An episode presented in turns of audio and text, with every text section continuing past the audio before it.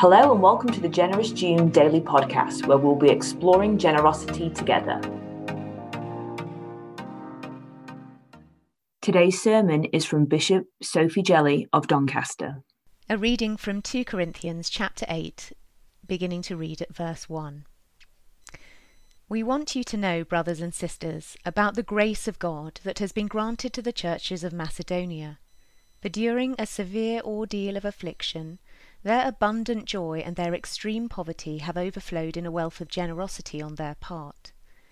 For as I can testify, they voluntarily gave according to their means, and even beyond their means, begging us earnestly for the privilege of sharing in this ministry to the saints. And this not merely as we expected, they gave themselves first to the Lord, and by the will of God to us, so that we might urge Titus that as he had already made a beginning, so he should also complete this generous undertaking among you. Now as you excel in everything, in faith, in speech, in knowledge, in utmost eagerness, and in our love for you, so we want you to excel also in this generous undertaking. I do not say this as a command, but I'm testing the genuineness of your love against the earnestness of others. For you know the generous act of our Lord Jesus Christ, that though he was rich, yet for your sakes he became poor, so that by his poverty you might become rich. And in this matter I'm giving my advice.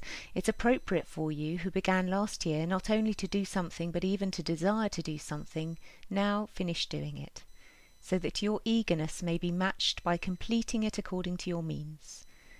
For if the eagerness is there, the gift is acceptable according to what one has, not according to what one does not have. I do not mean that there should be relief for others and pressure on you, but it is a question of fair balance between your present abundance and their need, so that their abundance may be for your need, in order that there may be a fair balance. As it's written, the one who had much did not have too much, and the one who had little did not have too little.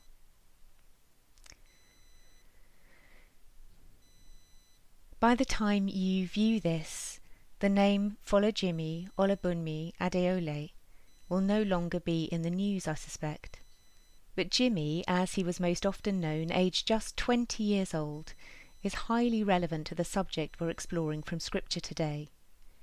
You may have heard the sad story. Back in April, on a Saturday night as he returned from work, he heard a woman calling in her distress, having fallen from the bridge she was walking along into the freezing water of the River Thames, just after midnight, shouting, Help me, help me, I'm going to die. And Jimmy and his companion, without hesitation, responded by jumping into the water to rescue her in her plight. That was the last action Jimmy ever took. Though happily all others survived, Jimmy never made it out of the water alive.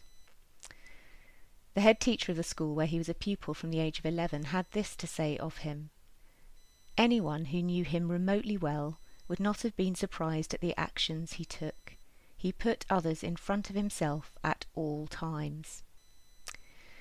His father said in his tragic loss, I can't bring him back, but I want him to be remembered forever for what he did. It was just like him to want to always try and help others. Clearly, everyone who knew him was in deep, deep shock and grief, but no one who knew him was surprised at his actions. There's something vitally important about this message. When we consider the subject of generosity modelled, how do our actions fit with the person people know us to be? Generosity is a deeply endearing characteristic. Think of its opposite for a minute meanness, frugality, withholding, and you instantly get a sense of diminishment. By contrast, Paul writes to the new Christians in Corinth, and he uses the example of another community in Macedonia for way they've supported and encouraged him by their generosity and goodness, making his work of spreading the gospel among the Gentiles possible. So, as we reflect on this theme of generosity modelled, I want to take a few moments to think about what it is we're seeking to model as we live out this generosity that Paul encouraged here. And I want to frame it with a question What kind of example are we setting? When we write the word example, we often use the letters EG from the Latin exempli gratia. It's a way of describing an illustration of something already stated. So, what example of generosity do we set in our lives? What do people see when they look at our lives? E. G.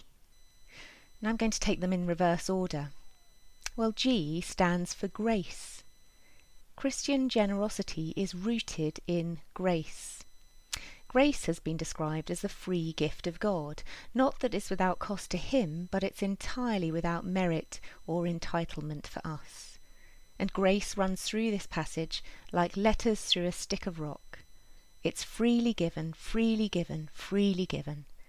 And we only give out of what we have received all of Paul's teaching in these two chapters, which are rich with important principles relating to giving and generosity, all of it is rooted and grounded in grace, the free gift of God.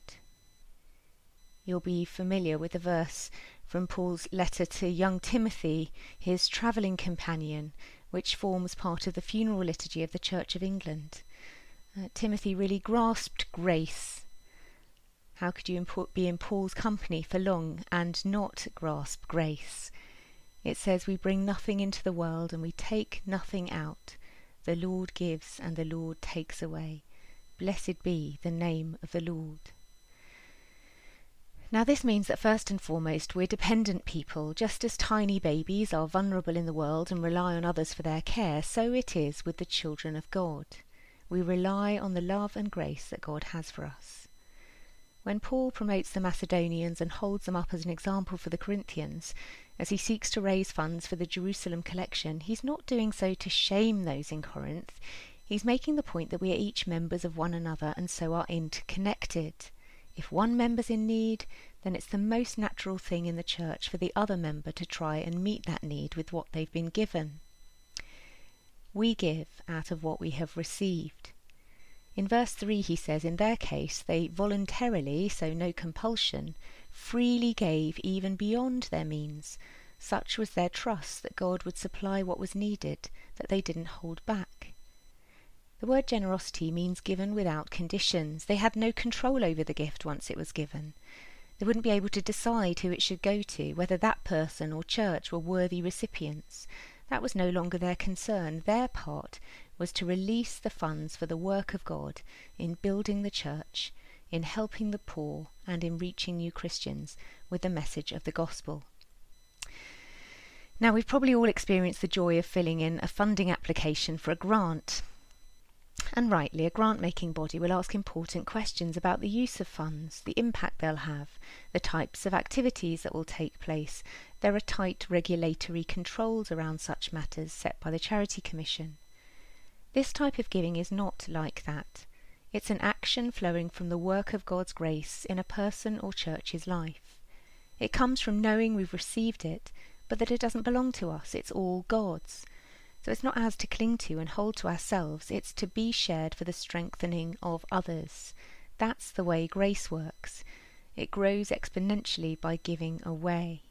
So modelling generosity is an act of grace but it's also an act of equity. Not equality, where everyone's the same, but equity. There is a fairness, a justice for all people, no matter who they are. Paul writes, I do not mean that there should be relief for others and pressure on you, but it is a question of a fair balance between your present abundance and their need, so that their abundance may be for your need, in order that there may be a fair balance.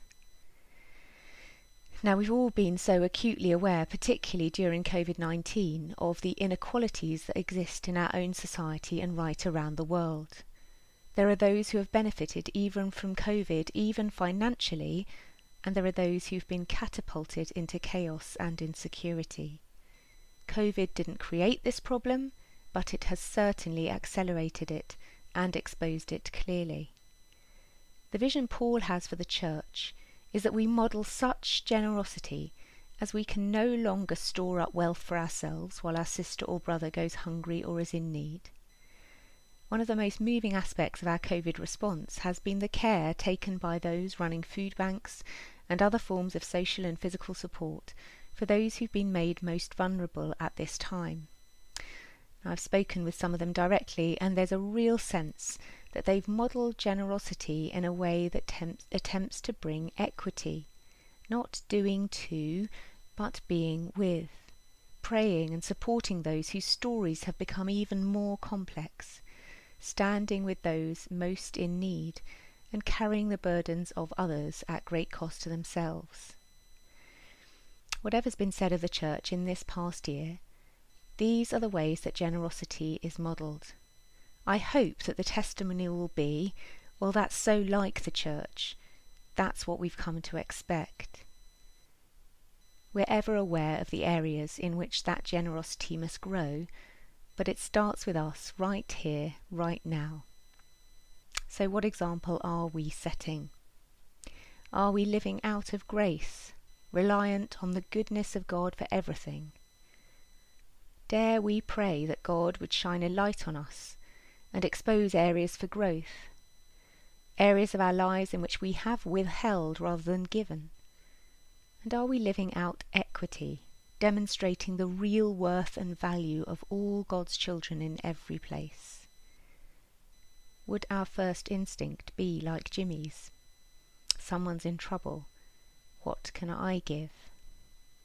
Well, rest in peace, Jimmy. Let us pray.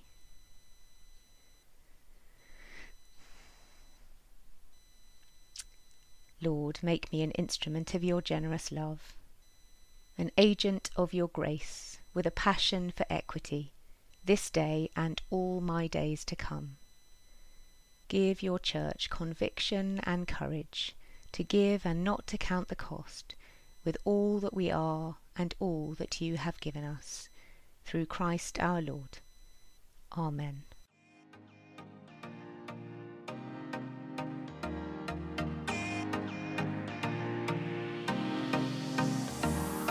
Thank you for joining us for the Generous June Daily Podcast. We hope to see you again tomorrow.